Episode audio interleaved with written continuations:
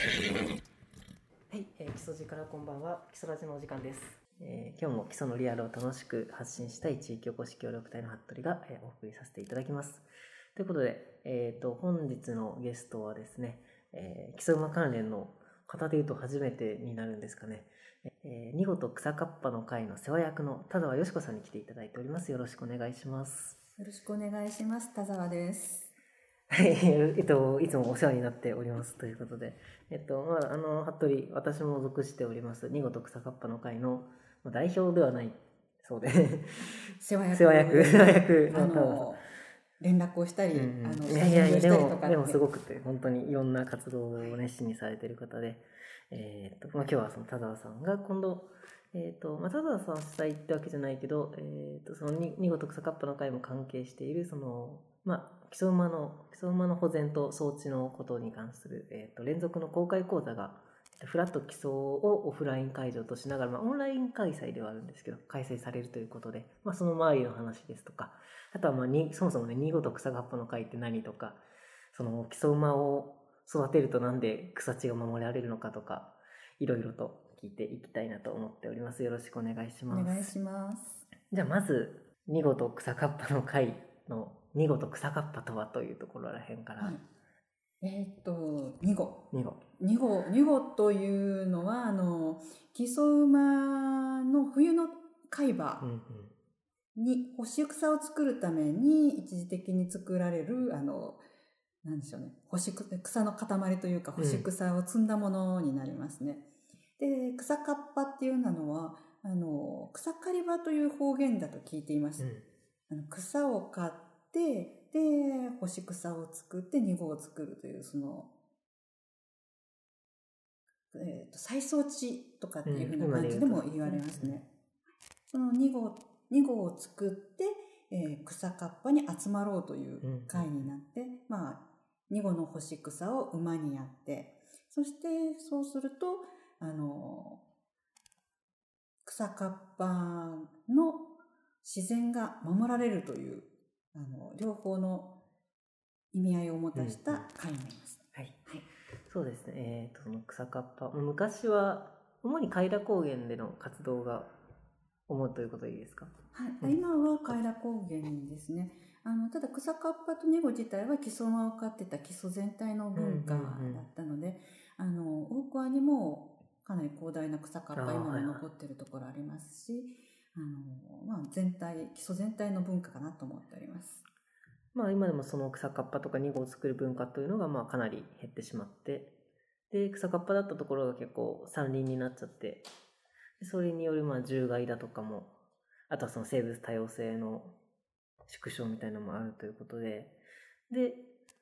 会の目的としては、その草かっぱで2号を作るっていう文化をこう復活させていこうみたいな。そうですね。復活すると同時に、あの、生物も守っていって、ここがすごいんですよね。この、うんそうその昔からあった基礎馬を中心としたその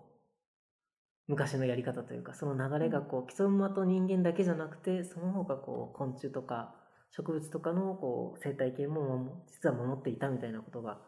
まあ、この後もちょっと詳しく、えー、と触れていこうと思うんですけどっていうのがあって自分もそれがすごいなって思ってるんですけどそういったのをこう、まあ、守っていこうよという回でして、まあ、今度やるイベントっていうのが、まあ、公開講座で全全4回でしたっけ？四一応4回を予定してぐます。らいの公開講座になって、まあ、内容的には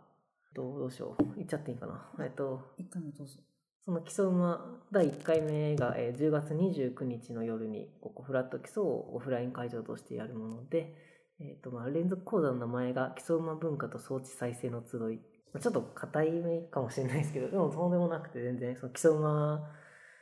ただだからあれですね。その愛玩動物的によちよちするよりかはちょっと一歩踏み込んでる気はしますけどでもそのなんで基礎馬がこう昔から基礎の人にまあ愛されてであのおうお家で飼われてきたのかみたいなこととかも学びながらそれを現代にこうどうやって、まあ、その文化習慣をやっていく。でそれがどうやって再装置再生につながるのかみたいな話を、えー、となんで主にこうあの講座として登壇していただくのは多方面の、えー、と大学の先生とかで、えー、と獣医学の方から。生態学。生態学、うん、はい。でえっ、と地理学っていうことまああの木曽馬文化自体、うんうん、あの野生野生の草を使って木曽馬を飼うという文化自体が、あの装置の維持につながっていたしでその文化自体が木曽馬の飼い方の根源みたいなところもあるので,、でそのつながり、えーと、馬と草のつながりをあの知ってもらったりとかそんなことを考えています。そうですね。で、えっ、ー、と、初回はですね、えっ、ー、と、岐阜大学共同獣医学科、まあ、獣医学の先生ですね、高須先生に、えー、基礎馬の生物学ということを中心に、まあ、講義していただくということになってて、で、まあ、あの中では、その、後半ではその質疑応答を交えたトークテセッションとかもやりますよということなんですけど、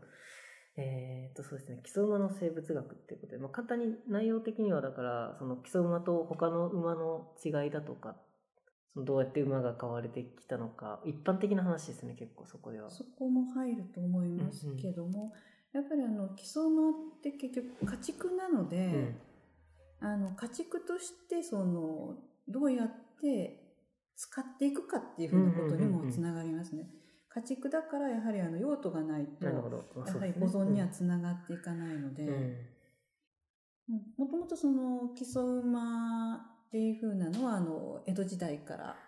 もっと歴史が古いかもしれませんね、はいはい、少なくても。少なくと少なくとも江戸時代から、あの、遡ってみたら吉中の時代からかもしれないし、もっと前かかもしれないし、そこは、あの、わからないところですけども、昔から日本に飼われていた馬なので、うん、で昔から日本に飼われていた馬だということは、あの、食べてるものは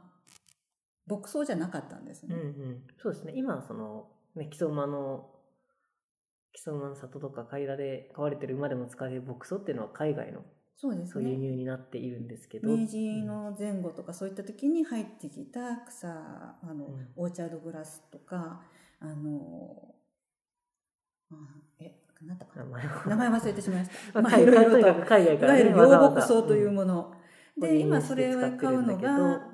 メインだけども、もともとは身近な野草から、在来の植物から、植物を餌として育っていた。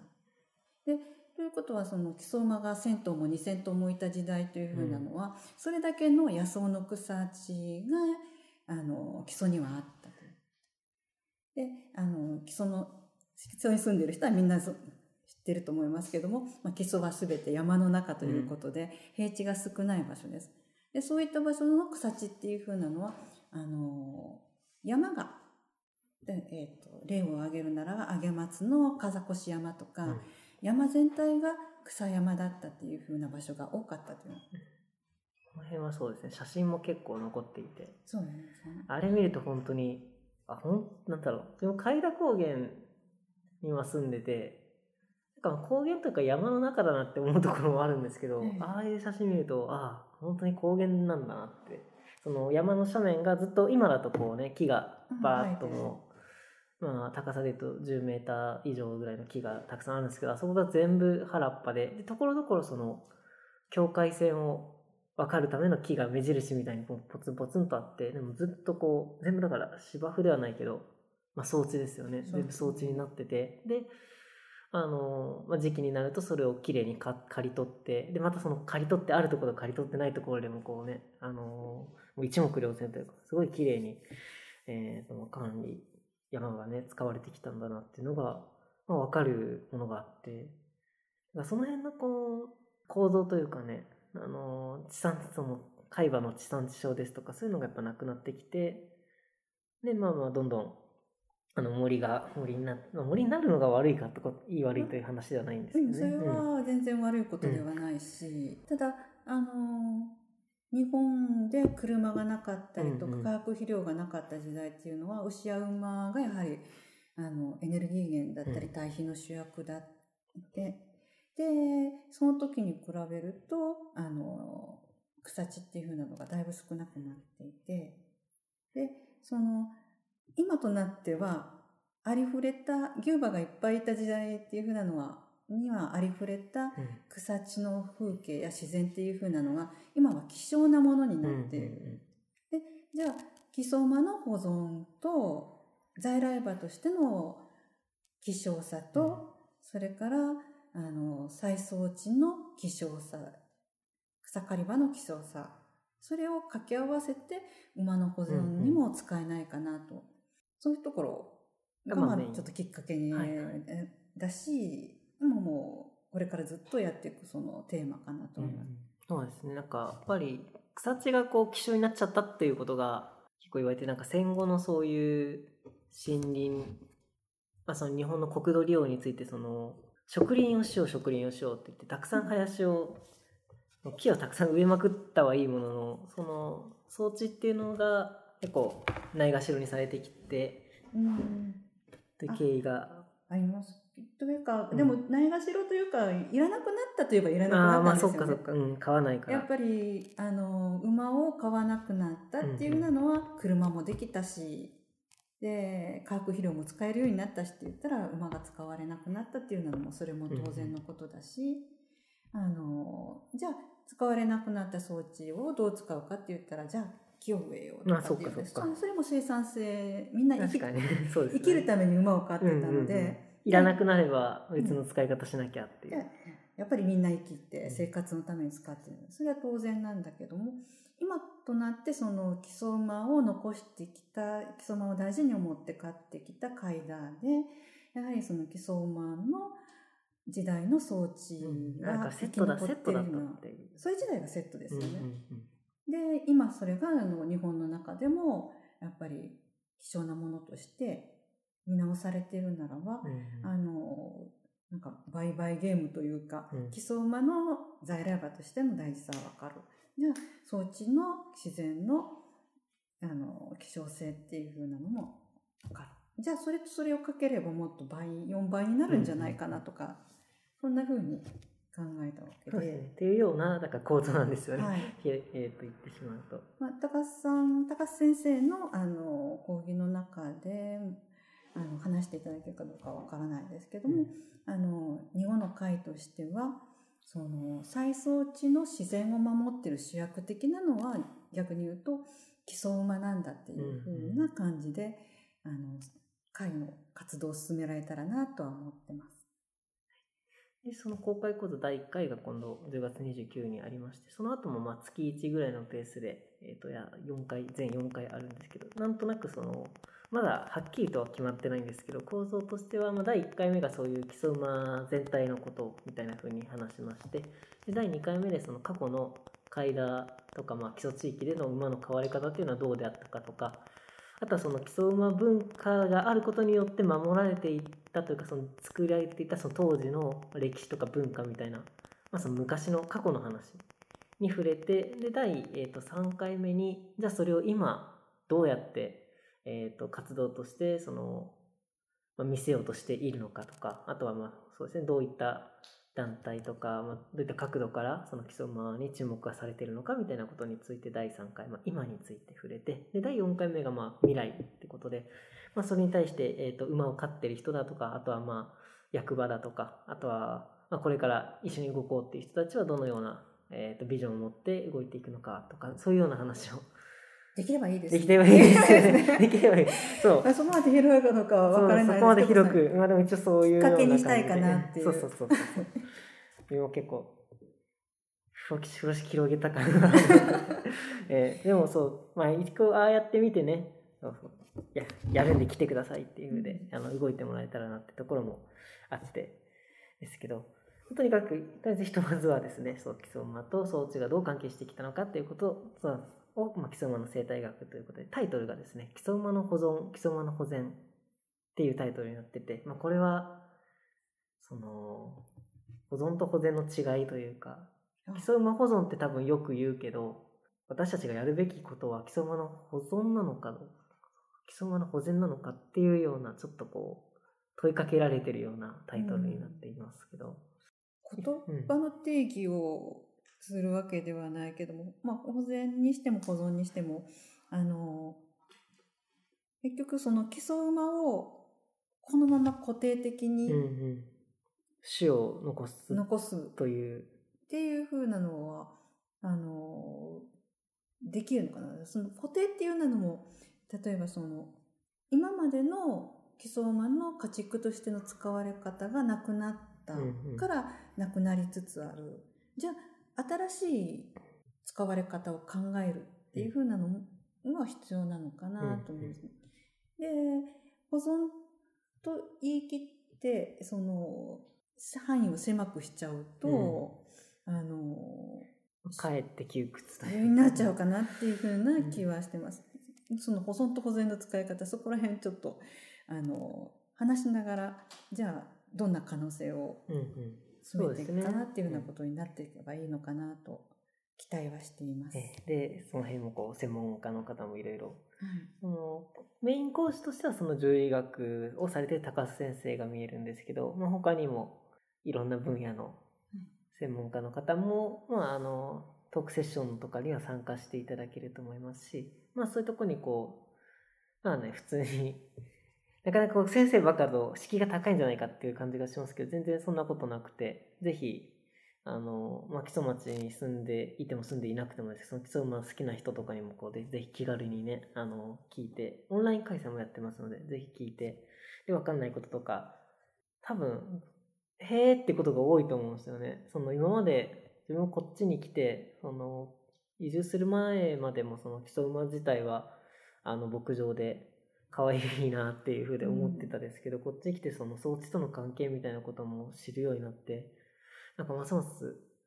あ、だからここにずっと基礎馬が一緒にいてとか、あとはまあその自然を大事にする、なんかその基礎っぽさみたいなのと、基礎っぽさ。うん、なんかその基礎馬で、行ったらもう切って切れないものなんだなっていうところら辺がすごい思うようになったんで多分そう今木曽馬がとりあえず木曽馬可愛いなって思ってる人もぜひちょっと聞いてみてもらってでさらにこうそうそのやっぱさっき言ってたその範囲を狭める狭めないっていうのと似てますけど、うん、広くなるとその木曽馬に木曽馬ってあのボディの話だけじゃなくてもっとこう広いだからもしかしたらその装置に咲いてる花と基礎は関係、こういう草かっぱとかで活動してると関係あるって思うし、そこが知ることによって見える範囲が変わっていくっていうのも勉強する面白さであるとな、あるなと思うので、まあ本当広い、いろんな方にぜひ、まあ、見に来ていただけたらなと思って、思う次第ですね。はい。基礎馬を残すべきだとは言い切れませんというふうになんかあ今ちょっと手持ちの「緑の声」という冊子を見てるんですけど、うん、高須先生がちょっとコラムを書かれていて、はい、でそのところの何がやっぱりキーワードかな？あの持続可能性を持って基礎馬の保存を進めるためには、えー、地域の人々と共に基礎馬をどうしていったらよいかを考えたいというふうな感じの文章があって。やっぱりあの基礎馬は基礎の馬だから基礎馬だと私は個人的に思います。多分基礎の人たちも皆さん思ってると思うので、うん、じゃあその基礎馬って何っていうふうなのはやっぱりこう、今一度、ね、考えてみたいというか、あの、やはりそれを教えてくれたおじいさん、おばあさんたちとかに出会い、基礎で出会えたこととか、あの、それもちょっとお話ししたいなとは思っています。うんうん、ちょうどその出会いというか、おじいさん、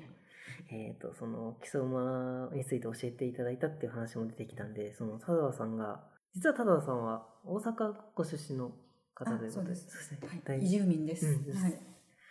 で、どのようにこう、こっちに来て、その、基礎馬の、まあ、二号と草かっぱの会というものの、こう、制約をされるに至ったのかみたいなところも、次に聞いていけたらと思うんですけど、うんと、まずだから、大阪出身で大学まではそっちの関西の方にいらっしゃって、早い話、こっちに、えっ、ー、と、基礎地方に来るというのはどういうきっかけで？木がやっぱりきっかけですよね。あの、はいはいはい、基礎がすべて山の中の、あの、たあの木で囲まれた場所ということで、うん、あの自分自身はあの美術の大学に行ってたんですけども、はいはい、当時ちょっとあの白馬の方でクラフトのお店を手伝わないかという話がありましてで田舎暮らしを考えて、で、えー白馬に行く前に一芸を覚えたいというようなことで木曽のあ上松町のうん。上松技術専門校に行ったことですね。がきっかけです。そこでやっぱり基礎の中で木の文化っていうふうなのを学びたいなと思って、えー来てそのまままあ気がつけば基礎にそのまま定住コースになってしまったと定いう 住コースっていうのがあって。はい。で、今は上松に住んでますね。の、その、犠牲の時には、なんかどういう勉強とか、なんかどういう授業が、こう、印象深かったとかはありますか？え印象があったっていうのは木木を扱うっていうふうなことなんで木の勉強から始まるのかなと思ったら、刃物の勉強から始まってなるほど。2ヶ月ばかりはずっと刃物を触っていたというふうなのがあのあ、そっからやるんだ、みたいな。ですね。やっぱり道具が大事なんだっていうふうなのと。でで、その刃物を使って木を削っていくと、やっぱりその、削ったり切ったりっていうふうなのは生き物としての木をいじることなんだなっていうふうなのを実感したのが面白かったです。鉄を触るみたいに均質な材料じゃないし、じゃああの均質、その木がどんなふうに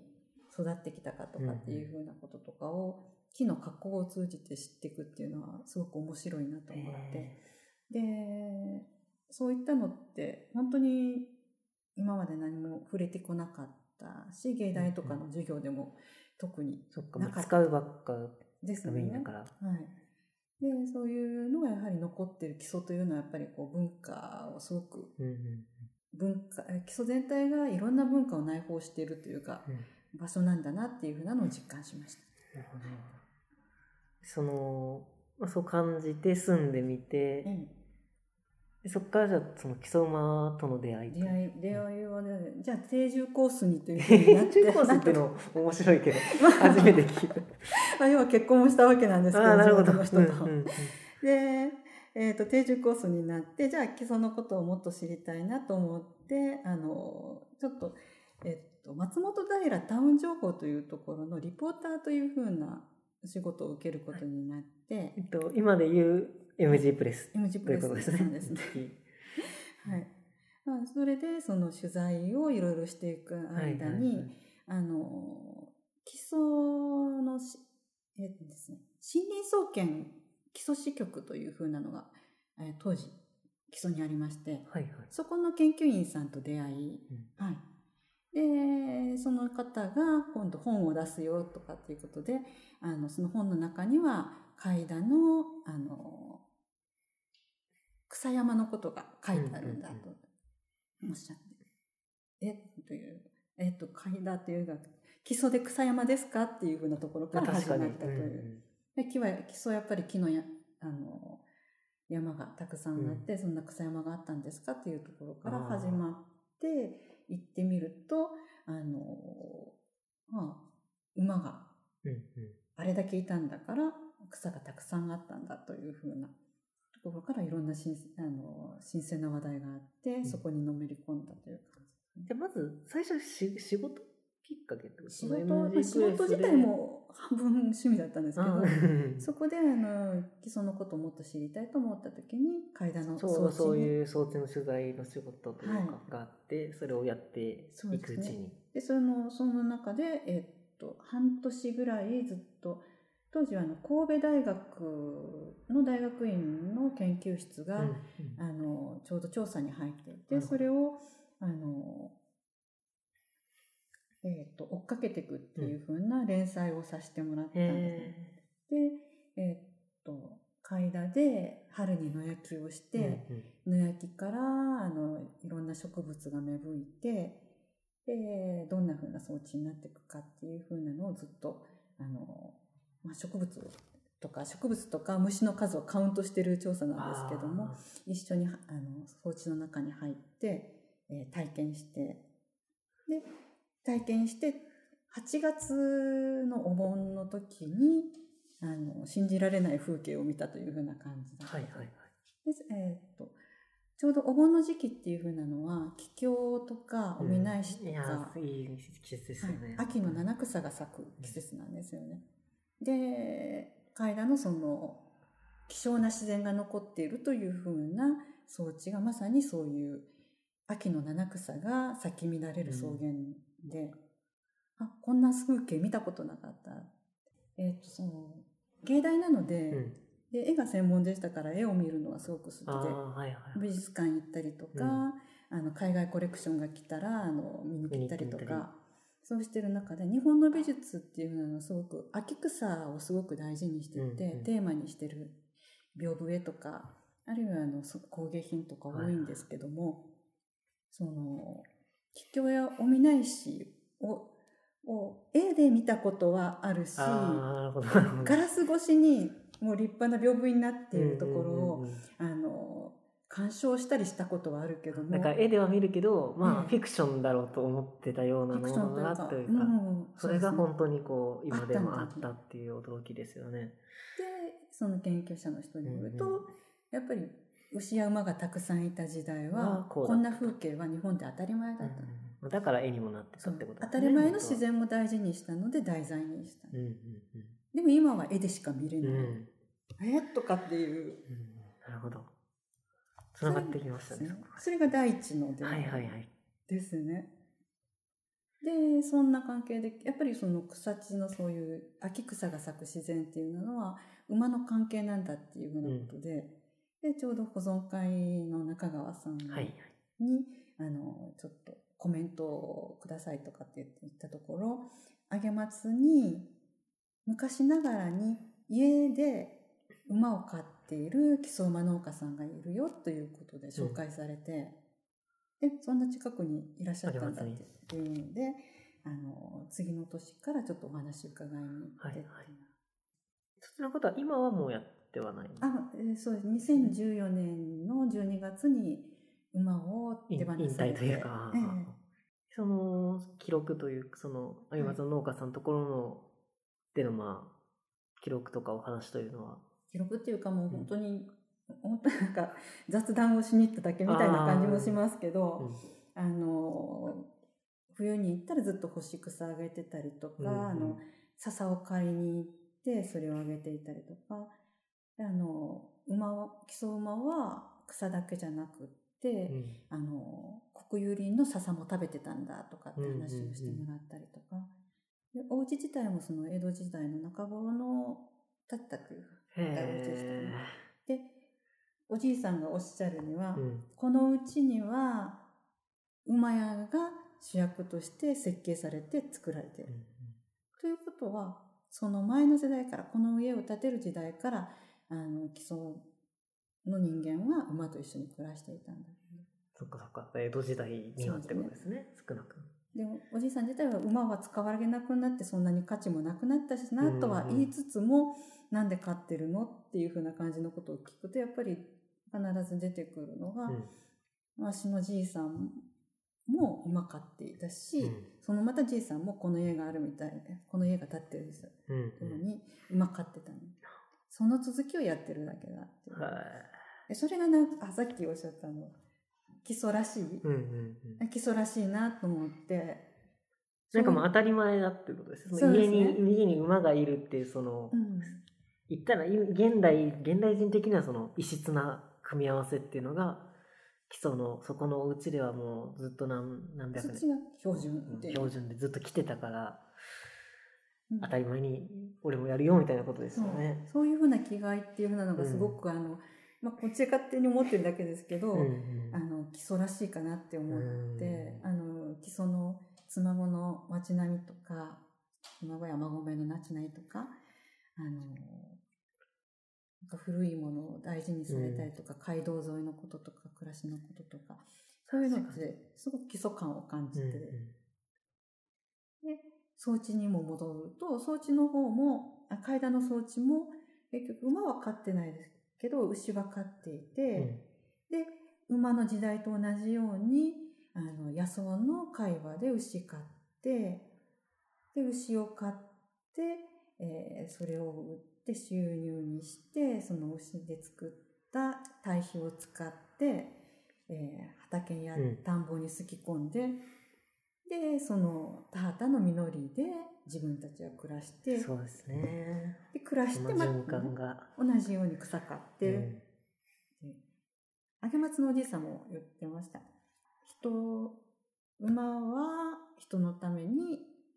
なったから、うんだから人は馬の。ために草刈って。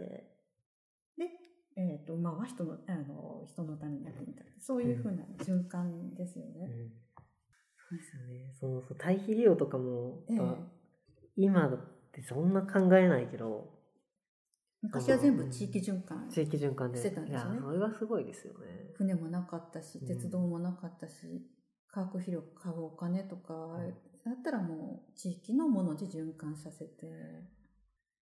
いうのをまだずっとやっぱり実践してらした。うんうんうん。あだからもちろんやす畑もされててっていうことですか。でそれをもうあの経済とかっていうよりももう文化かなと思いま。す。いいですね。その経済というよりも文化ですね。でも,、うん、でも逆に今それを利用するならば、うん文化っていうのも経済利用できるじゃないうんうんですか。うんうん。いい、こんないい、いい、そういいこと、いいことですよね。ええそうそうそう。その、その文化自体がこうちょっとね、面白くて人を引きつけるうん力があると、それが、まあ、観光っていうのかはわからないですけど、そういう、まあ、経済的な利用ができるってことですね、文化自体が。うん。なんかそれで言うと、その基礎馬文化っていうその一年を、今のおっしゃってたようなその一年の循環っていう文化、こういうのが変えた基礎にあったんだよっていうことを、まあ広く知ってもらうっていうこと自体が新しい価値になっていくかなと思いますし、知らなきゃいけないとかじゃなくて、うん知る楽しみとか、そうそうそうそう、知るとこうますます面白くなるよっていうことの、本当最たる例だなって思ってて。あとやっぱりあの木曽馬の里に行ったら小さい子供でも誰でもみんなやり始めるのが、うん。草をちぎって馬をうんそう上げ始めるっていう、全員やりますね。全員やりますねもうやってました。はい、その延長線かなっていう気がしまいや、確かにそうだな。昔からやってたんだなって思うし、あれはあの感覚ですよね。そういう大規模に、うんうんそのうん、揚松の木曽馬農家さんに行った時にうん話聞いてもらう、聞かせてもらうだけだと悪いんで時々やっぱり草買って持ってったりするんですよね。でそれがまた楽しかった。うんうんうん。今だったらあの草がぼうぼうに伸びてそれをきれいにしなきゃいけないからいやいや買っていたところをああ。馬にやるんだと思うともうちょっと楽しい。そうそうそうもうちょっと買おうって感じになって でも昔の人もそうだったんですよねっ。ていうふうなのを思いますよね。うんうんやっぱりあの大変な苦労ではあったけどもやっぱり馬への愛情とうんうんか、ちょっとこう楽しみがあって、ええ甲斐のあるまあ仕事は仕事なんだけど、うんちょっとそういうやりがいを見つけるみたいな。育て心っておっしゃってました。はあまた、あげますの別の方ですけど、おばあさんが馬を飼ってた時のことをお話しされてて、育て心がね、育てられたよとかっていうはあ。育て心ね。いやなんかそういう言葉が出てくるっていう風なのはあのーすごいなって。うんうんうん。なるほど。でも、ある、ありますね、きっとね。みんなこう本能的にというか、脈々と。育て心ね。基礎の懐深さうですね。ん、そうですね。それをそういう表現をするっていうのもかっこいいですね。かっこいいの、うんでそれがもうあの本で読んだ話とかでなくうん。本当に自分の生でそこにいて。生活の中からそういう気持ちとか言葉を自分の中に持ってらっしゃるっていうのはなんか美しい、うんだし、まあそういうのがね、ちゃんとこう生でうん見れてるうちに、私たちもそういうのを吸収して残していきたいなというところにはつながりますよね。ですね。もっとお話聞きたいと思うし、もっと何かあのやらしてほしいというか、でもそれもうん。本当だから5、60年前は当たり前だったってことですよね、ね。今から。昭和30年代後半ぐらいまでは、うんまだ馬をずっとみんな飼ってらして馬飼わなくなったお家も延長線として牛を飼っていたっていう。ので、なんか結構す、でもそれ聞くと結構最近までやってたんだなっていう気もするんですよね。でも逆にちょっとその4、50年やってないだけでもこのぐらい変わっちゃうんだなと思うし、なんかだから自分もその草かっぱになってるところの写真とか見ると確かに言われてみればそこの部分だけ木の木がちょっとこうまだね低かったりするからその当時の昔言われてみればそこが装置だったっていう痕跡が残ってて、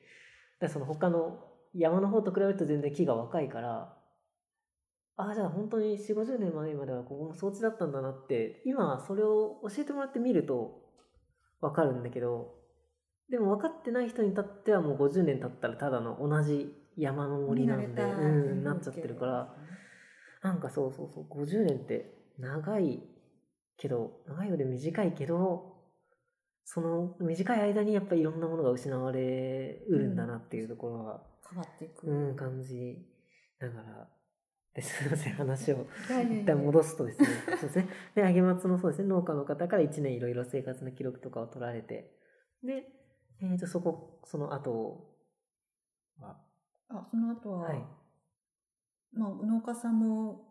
引高齢化で引退されて、馬を飼わなくなってああとうん。ため息をつき。えっとため息をつきだけどただのそういう憧れとかそういう思いだけでうん。馬飼うっていうふうなのはとてもじゃないけど思えないし。なかなかでまああのため息ついてうん。鬱憤を晴らすためにちょっとあの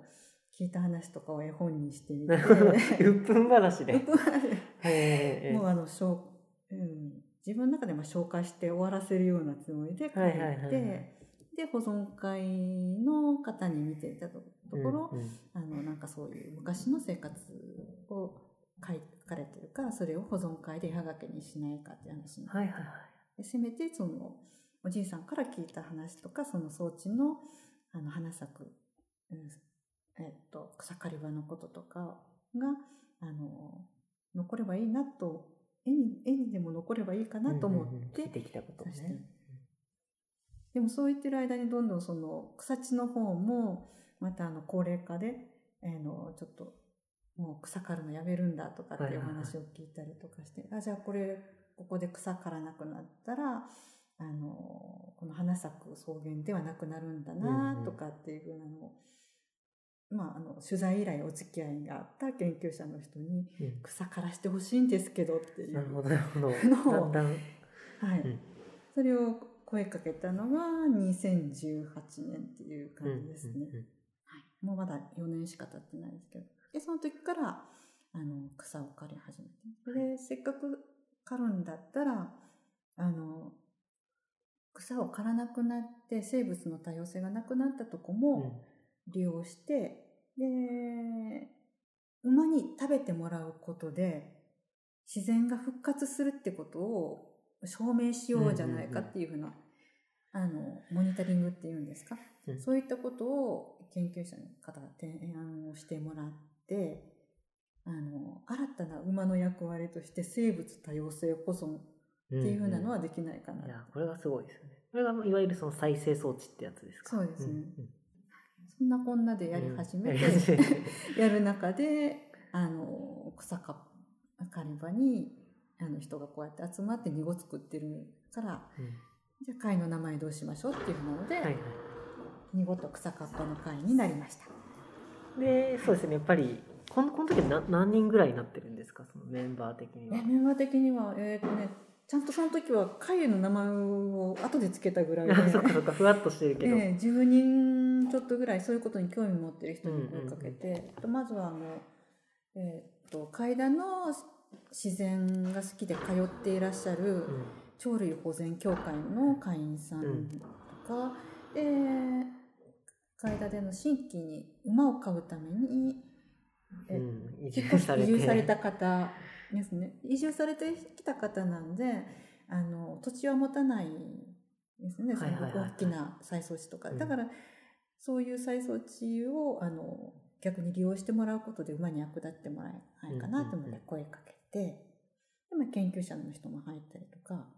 で日々草刈ってるけど役に立つ草刈りをしたいっていうなるほ人とど。かそれも面白いですね。なんかまあそんな感じでその時ちょっと賛同してくれる人を、まあ、自分の身近なところで声かけて10人ぐらいでやり始めて。まあ発足して。っていう。あもちろん基礎馬保存会にもうん、そうですね、保存会の方々も。で、じゃあ、会のその活動としては、大体のこうな流れというか、流れは基本は草を刈るです。そんな、あのえっ、と、再装置の管理っていうのはもう基本的には最小限の手入れで、うん。あとは自然に置いてあるんですね。うんうん学問的にはその反自然草原っていうんですか。あの反対の自然じゃなくて半分半分自然自然でちょっとだけ人間の手が加わるようです。でそのちょっとだけっていう風なのが、うん。春の野焼きと,、えー、と秋の草刈り、うん春の草野焼きの方は住民で地域ごとにやってらっしゃるのでであと足らないのっていうとあの草刈りそうですね。で草刈って干し草作って、えー、とその装置から持ち出す。馬に馬にあげる。馬にあげる。秋のメインは秋のその活動で草刈って干し草作って馬にあげる。ということ。をとりあえず2021年今年が4年目ということでやっております。で、えーとまあ、今回のその公公開講座に関係することでいうと、その、そのまあ、たださんはじめ、その見事草かっぱの会がされている活動っていうのが、まあ、ちょっとその研究、アースウォッチジャパンという機関に、えっ、とアースウォッチジャパンっていうのはあの東京大学の中にあるんですけれども、うんうん。あの NPO になりまして研究女性をあの仲介するっていう風なうんうん。団体になるんですね。であの二ごと草かっぱの会で草を刈ってるところにけんは研究者の人によってその再生ができてるかどうかっていうのをモニタリングしてもらっているので、でその研究含めてそのそういったことに興味のある、そうです。そうを助成してくれるところと,、えーとえーとマッチングさせてくれるような。団体でで、まあ、マッチングの中にその企画とかそういったものも入っていて、うんあの本当はね2020年去年からうんそのアースウォッチジャパンというところはその研究女性とともに市民のボランティアはいはいはい。をあの募集して都市圏からあのボランティアを派遣するっていうふうなことをだからそういう最先端のいはい。実際に今やってる研究とかに興味があって参加してみたいみたいなそのあ一般の市民の方に声かけてええ。じゃあここでこういうことやってる。いろいろありますもんね。そのうん。基礎以外にもあのアソーチジャパンのホームページとか見ると分かるんですけどこういう面白そうな、えー、と自然の中でそのフィールドワークをするような活動とかがあってそういったのをこう募集してるんですよね、アソーチジャパンって。であの昨年から一応そのアースウォッチジャパンにうん。基礎馬文化と装置再生プロジェクトというふうな、研究プロジェクトを採択していただきまして、でその市民ボランティアに来ていただくはずだったんですけども、えっ、とこれらのご時世により、うん今の中止になってで、まあ、今年ももしかしてできるかもと思ったんですけどもうん。やっぱりあの秋の草刈りってえ9月がメインですの9で、月中9月がちょっとね、えーったんですかね。ま一番長野県もちょっと大変になったあ、で。これも市民ボランティアの派遣ははい。中止になり、でうん。もうこうやって中止になりばっかりじゃあの、うん助けになっていないので、そのウェブであのリモートで何かしましょうかというふうなことで、えっ、と紆余曲折はあったんですけども。あの始まったのがこの公開ウェブ講座です。なんですよね、ちなみにもしあったらどういうことをする予定だったんですかねそのあアソーチジャパンはい、えっ、と基本まずあのモニタリング調査ということで、うん。あの再生された装置にあのえっ、と咲く植物、希少な植物の花のカウントですとかであのどれだけかあの装置が変わっていたかっていうのの記録です。記録、うん。調査。うん調査。とでその、えー調査とともにその装置が維持される貴重な自然が保たれる仕組みというふうなものがどういったものであるかというふうなことを体験してもらってあのその体験の中からそれが、えー、と装置や基礎馬の保全に生かせないかというふうなことを、あの意見してもらうというふうに。2つのとあの企画がありました。でえー、と具体的にはその調査以外のところで言うと見事草かっぱでやってる活動で草を刈って、えー、と馬にやる。そのことを体験してもらって、じゃああのその馬にあげるという行為と自然保護というふうなことを、あの、地域振興とかそういったものに活かせないかっていう。そうですね。うんで、そういった意見、えっと、体験した上での意見を出してもらったりっていうふうなのが、目的、えー目的うん予定でしたっけ？まあ今後ですね。今後、うん来年できるかどうかわかりませんけど。できたらいいですけど。で本当にそういう活動をするっていうのってやっぱり、なんかその階段とかこういう、ただまあ、自然が気持ちよくて涼しいところって、まあ日本中いろいろあるけど、その草を買って馬にやるみたいなことをしようと思ったらもう階段でしかできないことになってくるんで、そういう意味でのその産業振興、観光振興につながるところっていうのは非常にうん、あのパワーがあるところだと思うので、まあ、今回ひとまずはですねこうやって公開講座という形にはなるんですけどぜひその地域の人にもそのそういう今の現状とかこれからこういうふうに生かしていこうみたいな話もできたらと思っているんでなんかねぜひまあその公開講座って言ってますけどその4回全部別に出ないといけないというわけではなく各回で募集をかけていく予定ですので本当にあの都合の合う時にもね参加していただけるといいかなと思ってます。あとはそうですね。ちょっと話を戻して、その、ニゴと草かっぱの会の。活動としては、だから春に、メインは秋の動きということなんですけど、はい。それ以外だとその春はあの野焼きにまあ参加というか、えっ、と、場所によるんですまあ、ね。見見守り。あの見学だけをさせてもらってるところもあれば、あの、やはり。人手も少なくなったので、うんうん最低限のお手伝い、あの、火が飛ばないようにとか、そういうことをさせてもらってるところもあるし、うんますし、防火帯を切るとか、そういう作業面も手伝ってるところもありますね。で、夏はその、お盆の時ですね。お盆ですね。お盆にもそうですけど、その、野焼きがはじ終わって、えーっと、わらびですとかの山菜が出て、で、それからどんどんいろんな植物が、うんまあ、生物多様性高いということで、うんうんいろんな植物が育って花が咲いて、そうえーっと、いくんですよね。でそういったのを今後はできれば、あの、観察会とか、うんですね。あとは干し草だけじゃなくって、木曽馬はあの生の草も食べるので、あの、夏に、夏がお盆時期に買って持ってって生草を。はい、そういったこととかもしていきたいなとうん思っています。なんかそういうのって結構、その、ね、作業として大変なこともあるけど、結構恵みが多い活動だなって、個人的にですけど思ってて。なんかその山菜もあるし、あとお花。い。ボンバナナもあれ、あ、本花見ていただいてそうそう、自分も参加したですけど、うん、なんか、花って、ちゃんと植えてちゃんと育てるものっていう感触になってるんですよ。その、やっぱい。地元が住宅地だったのもあって、その、言ったら、野草とか勝手に生えてるお花に対するこう愛情みたいなのがあんまなかったんですけど、その、えーえっと草がっぱの会でやってる再装置っていうのが、まあ、あの、私の住んでる西野の歩いてすぐ近くのところにあるんですけど、散歩の時にそこに寄ったりして、で、ちょっとお花見てみたいな習慣がちょっとできてきて。あ、そうするとすごい、野花すごいなっていう。野花すごいなってなって、いや、季節、季節もすごい季節感あるし、感じられるし、で、なん別に自分で育てたり種まいたわけじゃないけど、ちゃんとこう、パッパッパってなってて、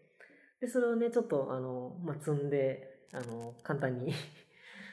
まあ、素人考えて いけてみたりして、なんかそういうのもするようになって、なんかそうそうそう、この、頑張って育てたりとかしてるわけじゃないのに、行ったら、まあ、春に野焼きして秋に草刈ってみたいな、そういう、まあ、ちょっとした管理をするっていうことに携わることで、なんかそういった恵み、しかもそれが一年を通してあるっていうのはすごい、いや、すごいし、昔の人も、あ、こういうのが楽しかったんだなって思う。摘み草の楽しさですようんうんうね。ん。春は野草だし、うん。春はそうか山菜か。とかなんかそのやっぱそのさっきも言ってた仕事で何でもやっているというよりかその中にこうやりがいとか楽しさを見出していくみたいなところが結構わかりやすく感じられるっていうのがいいところだなっていう 思いましたね。はい。春がやっぱり一番、あの、いろんな植物があるんだなって分かりやすくて、あの、わらびが育ってる合間に、こう、いろんな形の葉っぱとかが、うんあの、地面に広がっているんですよね。で、これもやっぱりおじいさんおばあさんたちに聞くと、あ、これはネーナだよとかって、うんこれ、あの、おひたしにして食べるあと美味しい結構そう食べれるものも多いからね。うんえー、なんとか、えーごま菜とかそういうおひたし系も多いですし、うんえー、と塩でもありましたよねありましたねりました。そういうレアなうん、やつもあって。でそういうのってやっぱ階段での普通の風景っていううんか基礎の普通の風景だったのかなってそういう自然と一緒にうんうん。暮らしてこられたところっていうふうなのもあるし、でやっぱり、まあちょっと、希少希少というのもなんですけど、うん。珍しいものってやっぱりちょっと価値がありそううんうだと思うんですけん。ど、昔はそれが当たりだったか当たり前だったかもしれないですけど、今はもうその状態もの。もう本当に他にないっていう、それがちょっとやっぱり、あれですね、人間ちょっと強欲なのかもしれないですけど、希少なものに入れてるという、うん喜びもちょっとあります。確かに。はい。言ったらでもそのさっきも言ってたその絵の中にしかない風景に自分が入れてるっていうですねう気持ち気持ちの良さというかうん。それってめっちゃワクワクすることだしそれはありますね。うんうん、なんでそうそうぜひその今回は一応公開講座の話がメインですけどぜひその活動の方にもですね。ご興味があれば。うん、ご興味があればって。えっとまたこちらあの Facebook で主に、えっと情報発信してるんですけどそちらの、えっと URL とかも一緒に共有させていただこうと思ってましてそしてこの後で言うともう冬に入っちゃうから、はい。目立った活動この草刈ったりみたいなのはもうほとんど終わって、もう終わってるので、あとはあの、庭で今、干し草を干してる状態なので、はいはいはいそれを持っていく。それを馬のところに持っていくというのがあります。そうだ去年もしょいこで。そういう子ですよね。そっかそれこの時期ですね。でそうですね。11月か12月、冬が降る前、雪が降雪降る前。っちゃうとダメだから、そうええ雪降る前にそなんかの2号やりましょうか。やりましょう。やりましょう。その2号っていうのでねフェイス。2号にしてフェイスえっ、と干し草を干してあるからい。干し終わったらそれを、まあ、昔で言うと馬屋に持ってくんですよね。でそこから冬の間ええ。に、冬の間そこから馬のご飯をあげてるってことですけどまあ今もですねその馬の飼ってるお家にその2号でできた干し草を持ってくっていうイベントがまあ今年的にはラストというかその この後はそうですよね、そうするとまあ冬の間はもう雪に埋もれてるのでまた春先になったら野焼きをしてみたいなその1年がまた始まっていくんですけどこの後っていうとそういうその2号を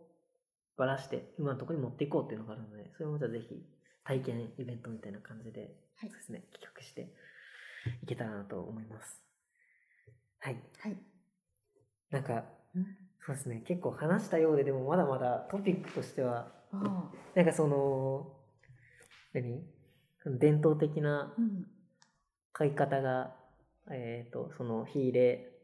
隔年の火入れと草刈りがみたいな話、で、それが、えっ、と、生物の多様性を守ってきたみたいな話とかは全然あ、してないですね。してないから、こ公開講座で聞いてねっていうことで。そうですね。いや、そ自分もちょっと、あ、触れてないなと思うけど、それやるともう30分かかるから、えっと、そういう面白い話がまだまだあるので、ぜひ、興味のある方は、公開講座の方もぜひ見てもらってっていうことにしておきましょうか。はい。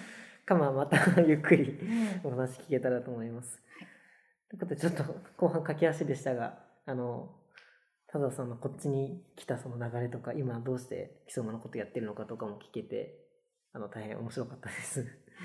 こちらこそ ありがとうございましたいやいやいやいや、ありがとうございました。今後ともよろしくお願いします。くお願いします。ということで、えっ、と、本日のゲストは、見事草かっぱの会世話役のえー田沢よしこさんでした。どうもありがとうございました。ありがとうございました。